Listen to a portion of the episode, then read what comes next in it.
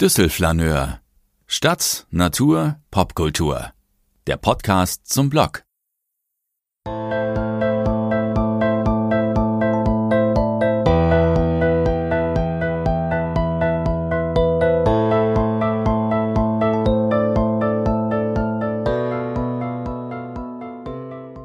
Einkaufslegenden. Lütkenau, Ewerts und die Matahari-Passage. elf Uhr. Das Geschäft ist seit einer Stunde geöffnet. Sollen wir mal reingehen? Frage ich.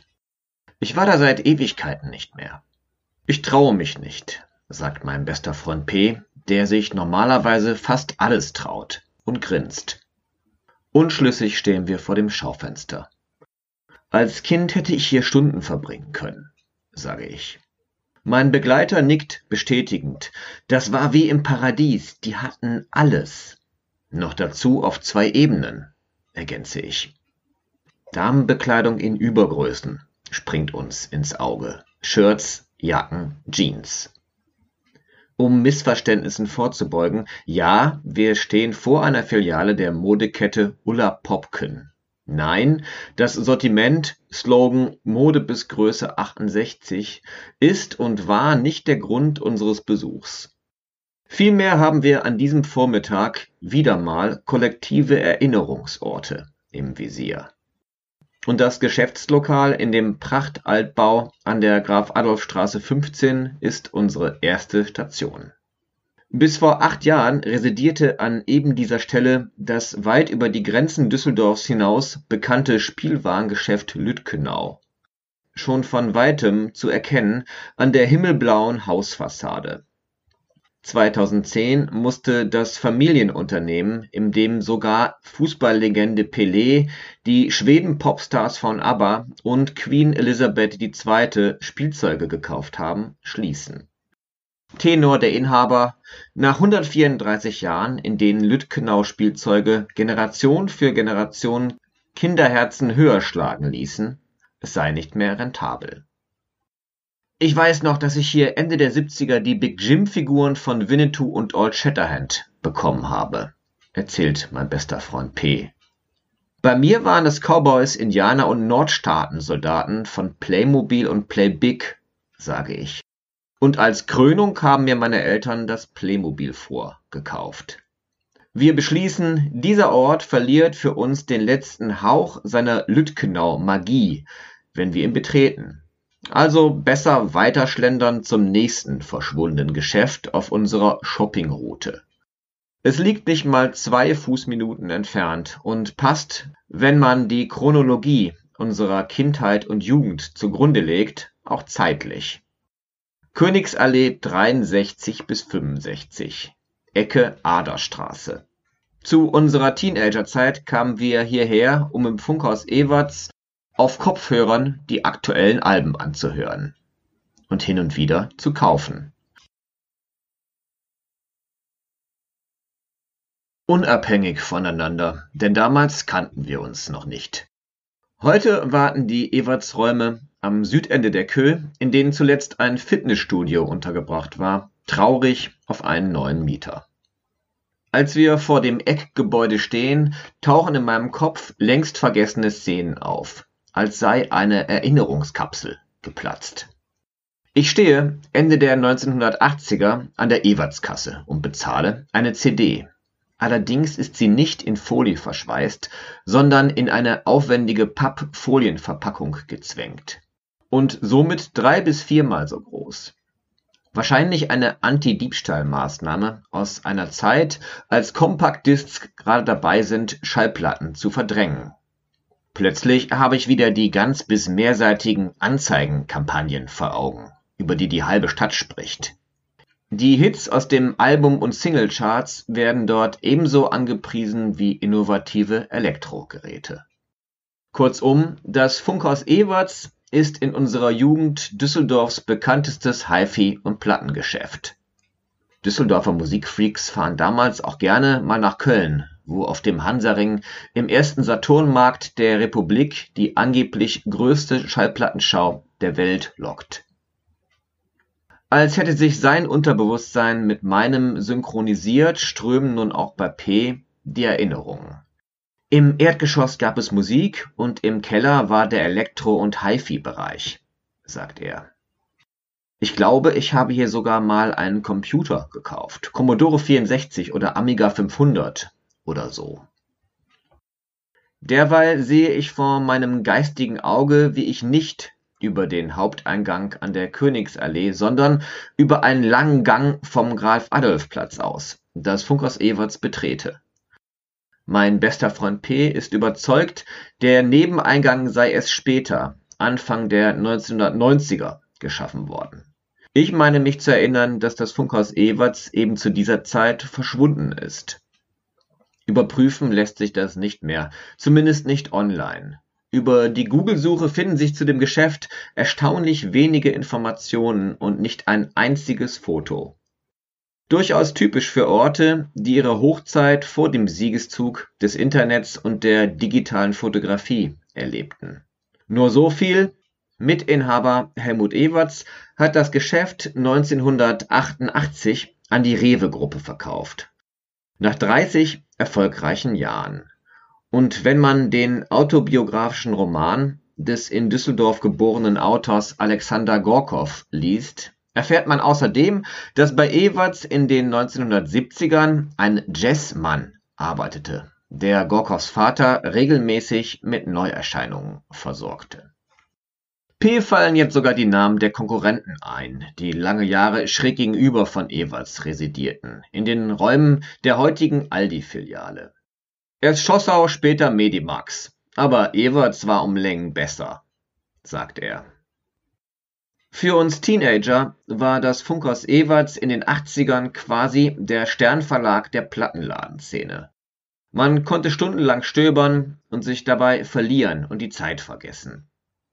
Weil über Deutschlands ehemals größte und von vielen Düsseldorfern immer noch schwer vermisste Buchhandlung bereits genug geschrieben worden ist, sogar einen öffentlichen Abschiedsbrief soll der Sternverlag kurz vor seiner Schließung zweitausendsechzehn erhalten haben, sparen wir uns den Um-die-Ecke-Abstecher zur Friedrichstraße. Stattdessen spazieren wir in entgegengesetzter Richtung weiter zur Berliner Allee. elf Uhr dreißig, während wir die im vergangenen Frühling eröffnete Edeka zur Heide-Filiale durchqueren, habe ich die ehemals bienenwabenartigen Designkacheln der Außenfassade vor Augen. Und dann erzähle ich P., wie ich hier noch vor dem regelmäßigen Ewerts-Besuchen im Warenhaus Horten meine letzten drei Fragezeichen-Kassetten und meine ersten Musikschallplatten gekauft habe.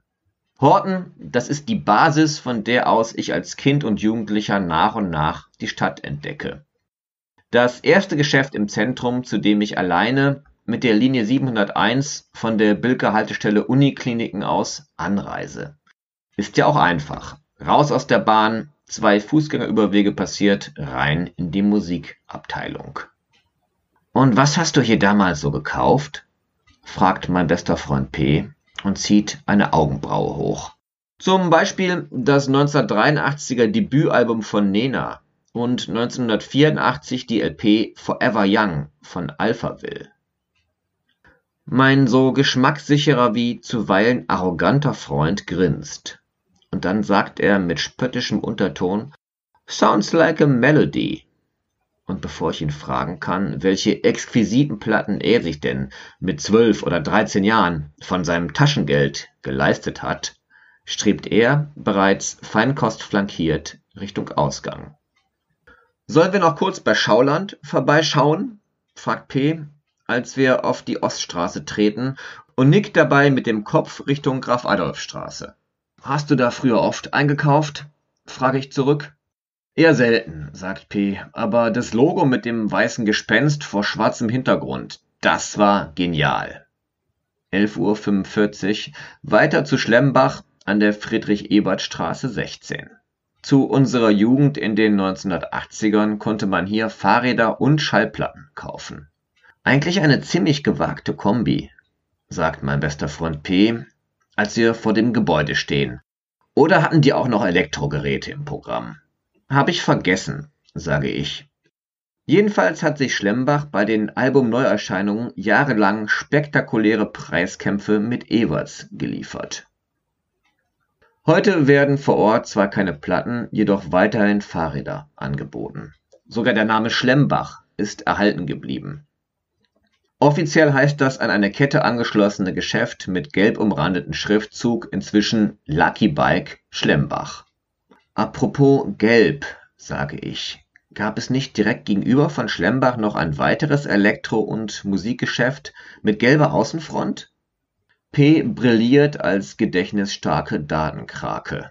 Klar, Medialand, aber deren Plattenabteilung war eher durchschnittlich. zwölf Uhr fünfzehn Flingerstraße, die Young Fashion Meile der Altstadt. Als wir vor der Hausnummer fünfzig stehen, wo heute der Schuhhändler Office London und das Modelabel Gina Tricot auf Kundschaft warten, erinnern wir uns an den Music Shop, eine weitere feste Größe der Plattenladenszene unserer Jugend. Wieder spielt die Farbe Gelb eine Rolle. Die haben die verkauften Platten immer in gelbe Plastiktüten mit Music Shop Schriftzug gesteckt, meint sich mein bester Freund P. zu erinnern. Ich widerspreche. Nein, ich glaube, die Tüten waren schwarz, mit weißem Logo. Und gleichzeitig denke ich, P. war sicher so einer, der Music Shop Tüten mit in die Schule genommen hat, um sich dezent und gleichzeitig unübersehbar als Bescheidwisser zu inszenieren. Dann zeige ich auf das gegenüberliegende Haus Nummer siebenunddreißig. Hast du mir nicht mal erzählt, du hättest dort als Verkäufer gejobbt während deines Zivildienstes? Mit dort meine ich nicht den heutigen Mieter, den Flagship-Store des Modellabels P M E Legend, sondern den damaligen, Factory, ein Multi-Label-Store mit damals populären Marken wie Chevignon, Blue System, Marco Polo, Naf Naf, Windsurfing Chiemsee. Wer weiß, sage ich, vielleicht hast du mir damals sogar höchstpersönlich eine Levi's fünf null eins verkauft. Mein Generation Golfgenosse P., der erstaunlich viele Düsseldorf-Jugend-Erinnerungen mit mir teilt, obwohl ich ihn erst zu Beginn des Studiums kennengelernt habe, möchte sein Modeverkäuferkapitel gar nicht erst öffnen. Vergiss es. Lass uns lieber mal Richtung Matahari spazieren. zwölf Uhr dreißig, die Matahari-Passage. Über schwarz-weißes Schachbrett-Trottoir, sowohl von der Hunsrücken als auch von Bolker- und Flingerstraße aus erreichbar. Schuh- und Modeläden, ein Friseur, ein Tattoo-Laden, ein plüschiges Café, ein palmenbestandener Brunnen. Im hinteren Bereich zwei alternative Plattenläden, Sounds Good und Studio dreiunddreißig. Kaum ein verschwundener Ort löst bei Düsseldorfern ein dermaßen intensives, wohltuendes, wehmütiges, weißt du noch, Ping-Pong aus. Eine Nische zwischen Glamour und Subkultur, bunt, grell, schräg, anders und doch für vollkommen unterschiedliche Menschen anschlussfähig. Kein Wunder, dass die Einkaufspassage heute sogar bei Stadtführungen ein Thema ist. Krasser als durch einen Burger King hätte man die einmalige Aura nicht killen können, konstatiert mein bester Freund P., als wir vor dem damaligen Haupteingang stehen. Wie es hier bis zweitausendzwei aussah, kann man nur noch erahnen. Und jetzt schieben sich die Leute in den heiligen Hallen Doppelwopper mit Pommes zwischen die Kiemen, schimpft P. Weil er eine Skater-Vergangenheit hat, ist P.s Verhältnis zur Matahari-Passage intensiver als meines. Sein Redefluss ist nicht zu stoppen. Als Teenie habe ich in der Gegend fast jeden Nachmittag mit meinen Leuten abgehangen, von neunzehnhundertachtundachtzig bis neunzehnhundertneunzig. Auf dem Platz vor dem Karshaus haben wir Tricks geübt und zwischendurch sind wir durch die Passage gecruised. Erste Anlaufstelle war dort ein Geschäft mit Skateboards und Skatermode, direkt neben Sounds Good. Im Umfeld der Passage trafen sich aber auch Mods und Scooterboys. Ein paar von denen haben auch geskatet und abends sind wir oft gemeinsam ins Limelight feiern gegangen. dreizehn Uhr. Unser Streifzug geht zu Ende. Vielleicht ist es gar nicht so schlecht, dass es vom Funkhaus Ewerts und von der Matahari-Passage kaum Fotos gibt, resümiert mein der Zukunft zugewandter Freund P. bei der Verabschiedung. Wer sich unbedingt an die Vergangenheit erinnern möchte, sollte sich dafür ruhig ein wenig anstrengen, sagt er.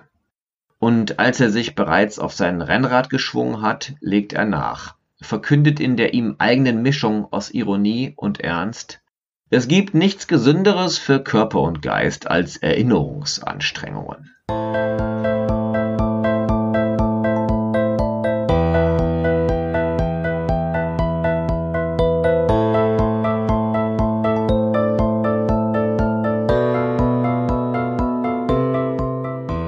Dies war eine Folge von Düsselflaneur, der Podcast zum Blog. Mehr Infos unter w w w punkt düssel Strich flaneur punkt de.